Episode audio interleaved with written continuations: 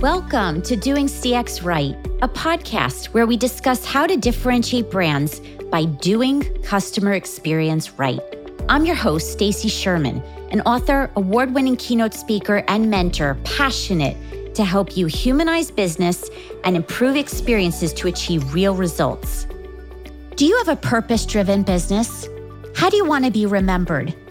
Jeanne Bliss, global leader, four time best selling author on experience leadership and customer driven growth, says you have the power to improve lives. And when you consistently improve lives, you become unforgettable. You earn your legacy and you grow. We talk a lot about this topic as well as ways of doing CX right, such as goal mapping versus journey mapping to become an unforgettable brand.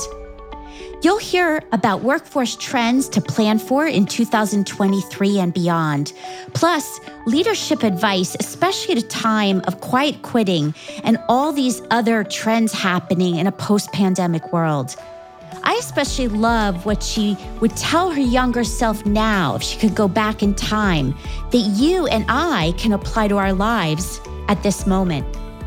Before we get started, please Subscribe to my show on Apple, Spotify, Audible, or any other favorite channels. Tell others who could benefit. And subscribe to my newsletter for updates to increase your customer experience skills. Details are on my website at doingcxright.com. Now, let's get on with the show. Hello, Jeanne Bliss. Welcome to the Doing CX Right show. Hello, my friend. How are you? I am great because I am with you today, and uh, what a special treat! I, I was, I was hard to, I was hard to lock down. So sorry about that. They say patience is a virtue. Better late than never. I don't know. yes, thank you for thank you for making sure we got through this together. Yes. So, oh my goodness, so much to talk about. But first, let's begin with telling the audience there's no way they don't know you, but just in case, who are you? What do you do professionally?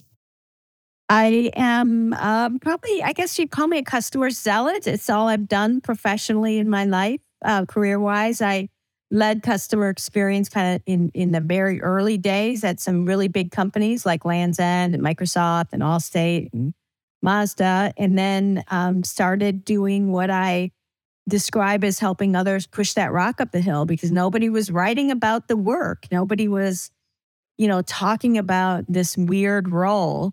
And so um, wrote my first book in 2006, wrote another one in 2008, wrote another one after that, then wrote a fourth one, and um, co-founded the Customer Experience Professionals Association with my friend Bruce. And um, since then have been coaching and prodding the C suite along to lead um, mm. for earning customer driven growth. That's what I do. Helping companies become the best version of themselves is really why I do the work. Love that. And by the way, you're talking about Bruce Temkin? Yeah. Yeah. Just had him on my show last week. So, uh, oh, good. Good, good timing. Good. Yes. Another- yeah. Yeah. We birthed that together, the CXPA. I, I can see that connection very clearly. Um, so, your why is that because, like you said, people weren't really documenting it and teaching it? Well, um, people, it, it's we're focusing on the mechanics instead of the meaning of the work. Mm-hmm. You know, our whole purpose is to improve lives, um, to do as I talk about know your three blocks long. I talk about the story of my dad who had a Buster Brown shoe store in Des Plaines, Illinois, and he was he was so much a part of the story of people's lives that when he retired, a line of people three blocks long stood to say goodbye to him. And we don't start with why are we here? What's our three blocks long? How will we be remembered? Instead, we whack a mole problems or we chase survey scores and we 99 or 90 to 95% of the companies that I work with don't start with the hard angsting of deciding on their non negotiables, how they're going to lead, um, deciding how they're going to enable their people to rise. And mm. instead, it's just, you know, problem solving and whack a moling, and you don't become a different kind of company that way. and you don't become unforgettable, which we'll get to. yeah. So, what's one fun fact that people might not know about you? Um, I'm one of seven children, all Italian, and only five zero. When I'm on the stage, people think I'm I have a big mouth. And I wear tall shoes. And so then I get off the stage and people are like, You are a midget. yeah, you go. I well, I relate. I'm petite. And we could probably talk th- about this for a while because I don't feel petite. I feel tall. No, definitely have a Napoleon complex, me over here. yeah. So, all right, let's get to the meat of this. So, you started recently What I Know series, which is fantastic. Tell me about that. The reason I did that is because, you know, I'm 63 and, you know, I love what I do, but I also know that I want to have more life and less work moving forward in a little bit of while. And so I wanted to take the time to document in my own voice what I know and why I know it and leave people with a, a guide, a guidebook, something that's actually very consumable and chewable. They're very small little nuggets. We always package up stuff that you can download, but it's um, just kind of going down memory lane with me. And the whole reason I know what I know is because of the hard knocks and the reality of doing this work inside of super large global organizations. And I, I just wanted to take the time um, to do that and to, to leave people with, with those nuggets. And that's it. Nothing more complicated than that. I relate. That's literally my purpose of this show. It's, it's, it, maybe it is a legacy, you know, for the future when people look back. Um, but yeah, it is. It is inspiring and spreading um, what we believe in. So you talk about something. Uh, this was part of what I know series, and it really caught my eye around goal mapping, not journey mapping. We did it fantastic. But tell me, because the world talks about journey mapping, it's overstated a lot. What's goal mapping? So when when you ask, I'm you know I've done this for since 1983. I've been doing this work. So um, we did the first version of what we called a journey map, but ours was actually a goal map in 1984 at Land's End after Jan Carlzon came out with his wonderful article and um, methodology from SAS Airlines. And what we built was what's the customer trying to accomplish or what do they need to accomplish? Therefore, what do we need to do? The journey map, though, that you ask people for and that proliferates all inside of organizations is what they want to get from the customer prospect, convert, upsell, resell. It's their sales pipeline. It has nothing to do with delivering on the goals the customer has. So when you goal map, instead, you've got to spend a lot of time even understanding because customers gave you money out of their pocket. Why are they trusting you and what are they trying to accomplish?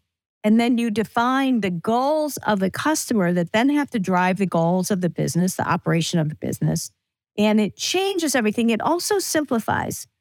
A lot of people will say, well, we have the goal in there, but it's like down in the requirements you got to put the goal at the top because we're trying to change brains here.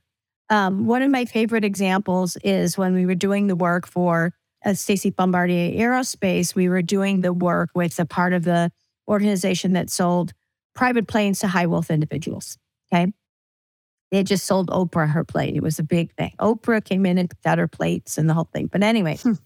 so we were doing the mapping, and a really smart service and parts people um, said, well, what about the service and parts experience? That's another failure of a journey map is it tends to be silo based. The customer doesn't want to have a silo experience. So I said to these folks, okay, does your customer, these, you know, princes and executives and all these people who are flying around in your planes want to have a service and parts experience? No. You know what they want to have? A keep me flying experience.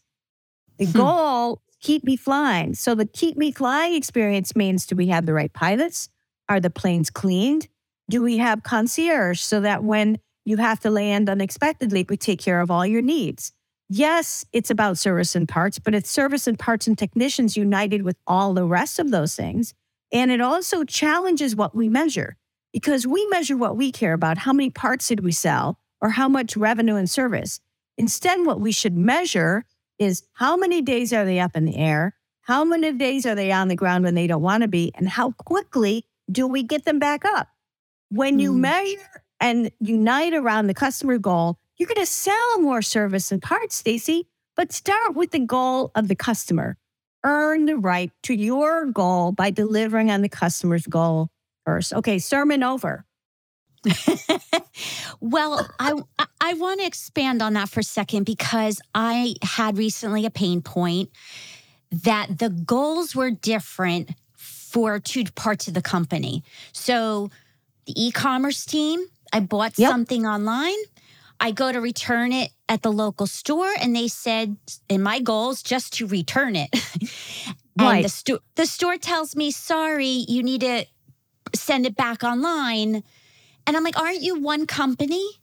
That's because, mm-hmm. and that's the problem because they each probably have their own journey map, which yes. was just the process of, you know, again, the other problem with journey maps is we're, we're, we're mapping process steps not customer needs that then have to redesign the process steps. Yeah. So it's, it's involved in mind meld. It's a painful, painful thing. Um, but we start first by bringing lots of customers in and even validating what the goals are. And, yes. you know, you can't sit sit in your room and define goals on your own because that's just, you know, that's a crazy effort or what we call a mother-in-law survey. We ask each other and it becomes what we should do. Oh, that's a great saying. Wow. Well, we're going to get to mothers in a minute. However, I also think that companies don't realize there's so much value to journey mapping, but goal mapping in the way of breaking silos and helping your internal teams understand the domino effect of, of what my department does to affect the next department and they lose sight of that. That's a huge benefit. Right. Well, and you know, go, going all the way back to my Bombardier example, Keep Me Flying has got to glue lots of silos together. And it also challenges what you measure. You're not measuring independent silo metrics. Another one I love is the Seattle Spine Clinic. They, you know, a lot of times healthcare measures measures the stuff that they can tick boxes on. How long were you waiting in the waiting room? It's interesting and surely something you want to look at from an operational standpoint. But the outcome, especially if you go to a spine clinic, is can you reduce the number of days I miss from work because I have back pain?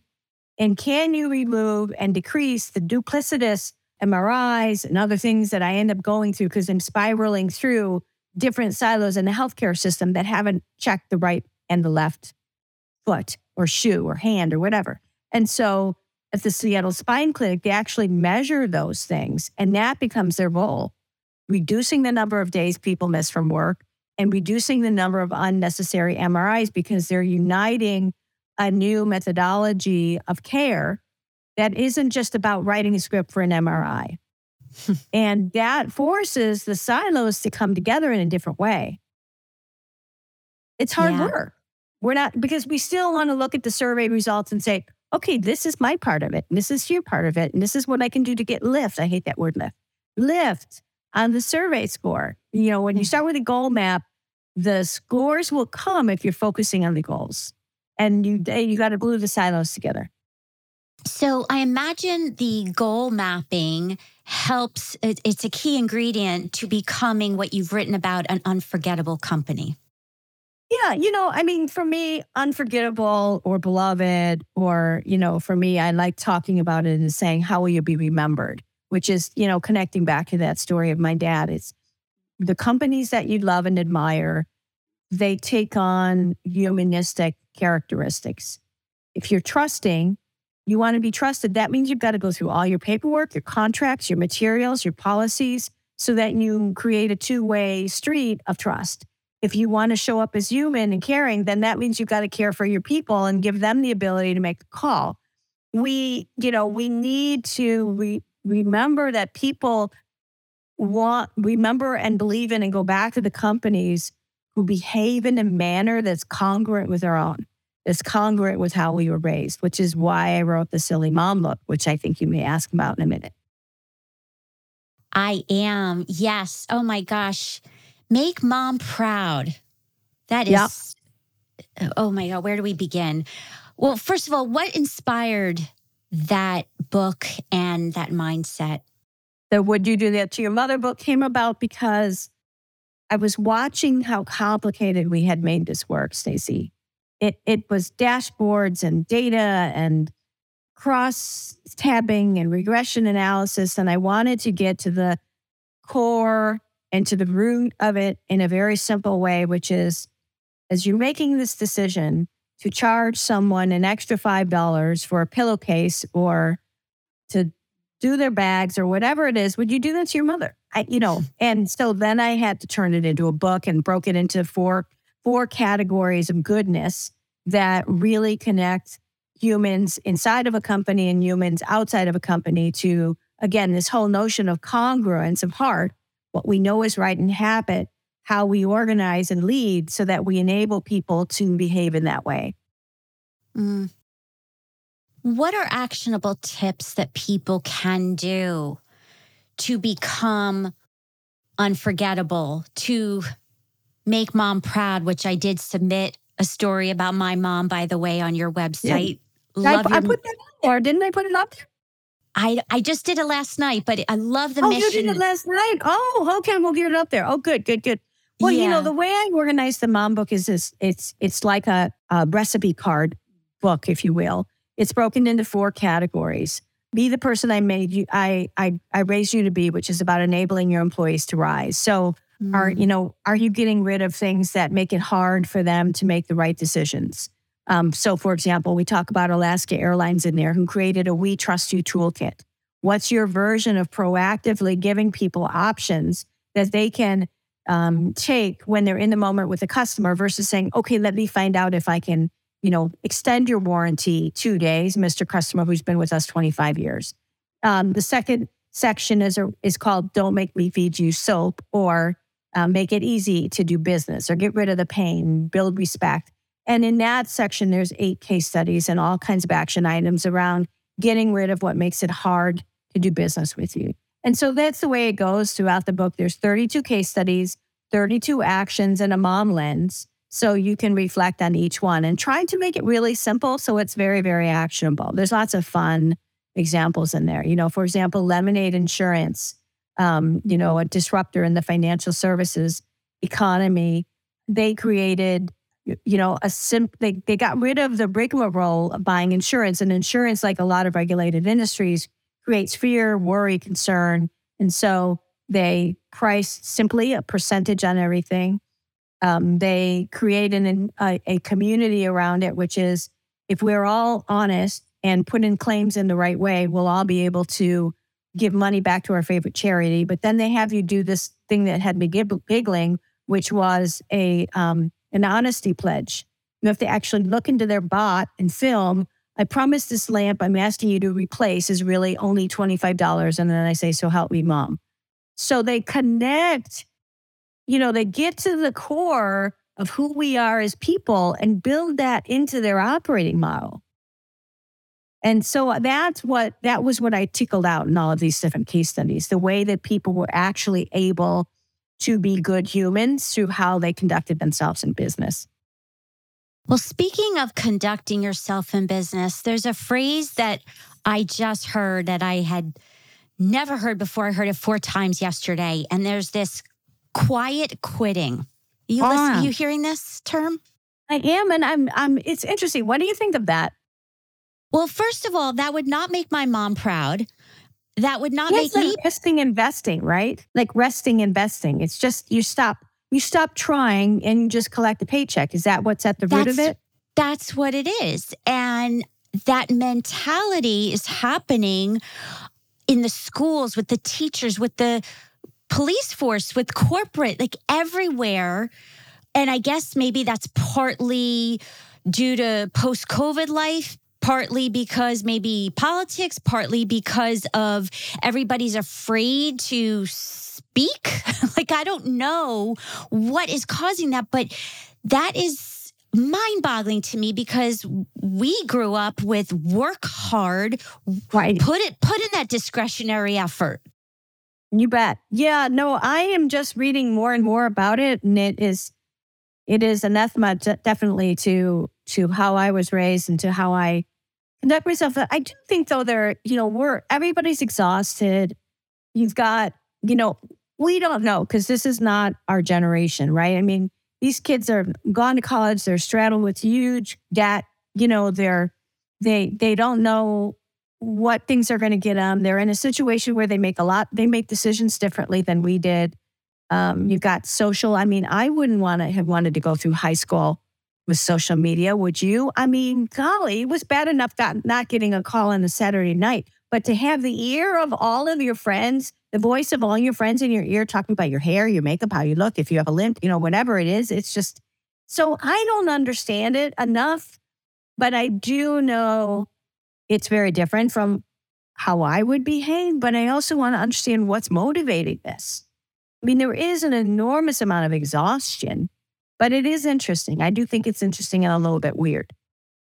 Yeah. Well, talking about experiences, I spoke to a teacher yesterday who said how many teachers are left the school system recently and that the teachers are in back in our day you'd we'd go to the principal because we got in trouble now the teachers are getting in trouble and going to the the principals because of the parents so look I'm, I'm not an academic but I, that is mind boggling that this is where we are. And therefore, the kids don't get the best of the teachers if they're afraid to to be literally. Right. There's all kinds of interesting factors that are impacting all of us as people right now that I think is manifesting itself in in these business behaviors and it's impacting customers it's impacting employees it's impacting you know, total cultures. I mean, first we had the great resignation. Now we've got the big quit. You know, I mean, so it is, there's something brewing. I, yeah, it's, it's, I feel badly for people who are in, bro- in the middle or the beginning of their careers right now, honestly, for sure. Yes. Well, I think the next generation needs to read your books to bring it back. to well, that would be lovely. But they also need leaders who understand who they are and nurture nurture back, you know, people back to where they need to be. But thank you for the books. Yes. Well, that's a really good point about leaders. And what is the best leadership advice you've been given or have told others? You know, I, I mean, for me, I, I, I call customer experience leadership, Stacy, because at the end of the day, that's what it is. It's not the CX department. It's about listening to good humans and enabling people to bring the best version of themselves to work. If you don't do that, you're going to have an organization of people who are ticking boxes and showing up because they have to versus uniting people around a purpose and elevating their soul and their spirit. And that's a whole lot of work. And and you know, CX is a toolkit. It's not the end game. Leadership and raising up humans is the reason why we should all be doing this work. Mm, I agree. Trends. What CX trends, what customer service trends do you see that we need to plan for? Well, you know, for me, again, it's looking at the work as leadership, not CX. I really wish we would stop calling it CX. I mean, I know that this is a big part of what I've done, but when we put it in a bucket, we turn it into a silo.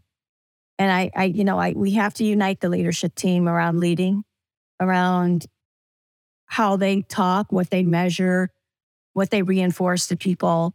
It's you know, we've we've kind of pushed it down to its lowest common denominator around surveys and results and survey scores and fixing stuff. It is so much more than that. And I'm hoping that in the years to come, we will you know, embrace the leadership part of it. I think from a service and, and humanity standpoint, it's it's got about be about Stacy building what I call a respect delivery machine. People want self-serve until they don't. You know, people and you know, good, good humans answering the phones now are more important than ever because they need someone who can listen to them, understand them, and take action without touching 20 desks. And so, again, that goes all the way back to hiring the right people, giving them tools, and putting them in a position to make decisions without asking for permission constantly. Give them the lifetime value of your customers, give them options, give them a seat at the table at deciding what those options are, and then trust them for the values and the skills that you hired them for. Mm. Where does chatbots and other automation then fit in? Well, those are parts, those are options. You know, those are those are parts of the things where you give the customer the option. You have to meet the customer where they are. Some people want ch- chat, some people want live. You know, everybody wants something else. But when you want a human, you need to still provide a human. You can't just say that we're going to only provide automated service and never give me the ability to talk to a human if I need a human. Uh, but I, it's it's a combination of those things. I agree. You have to have a human at the end of the of the automation somewhere, especially for complex sales and pricey items and you can't replace the human. Well, and again, uh, you know, even the way you sound on a chat bot has to have a personality and sound human. You know, sometimes they're just so robotic even. You you you need to start with what's your tone?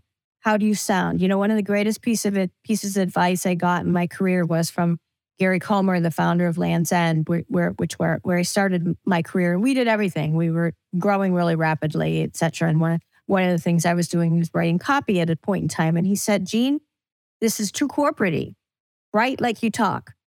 And that's why my books sound like a smart aleck Italian from Chicago. You know, I mean, you write like you talk. And we, we, when we write even communication from business, it's and it's crisp, but it's not human. So we need to, even within our non human media, find a way to make sure that who we are as people shows through in the language we pick, how we write things, you know, how human we are. That's a great point. And I'm sure people who are really experts in diversity, equity, inclusion have opinions on how all of the voice and tone and wording need to be. Yeah, well, and that's getting more and more complicated too. But it, you know, if you don't even address it, it's it everybody's chatbot is going to sound like everybody else's chatbot. It's just this vanilla going on. yes. Well, as we come to the end here, two questions. If I had a ton of CEOs and entrepreneurs and leaders of top brands in my room right now listening, what's the one thing you want them to remember?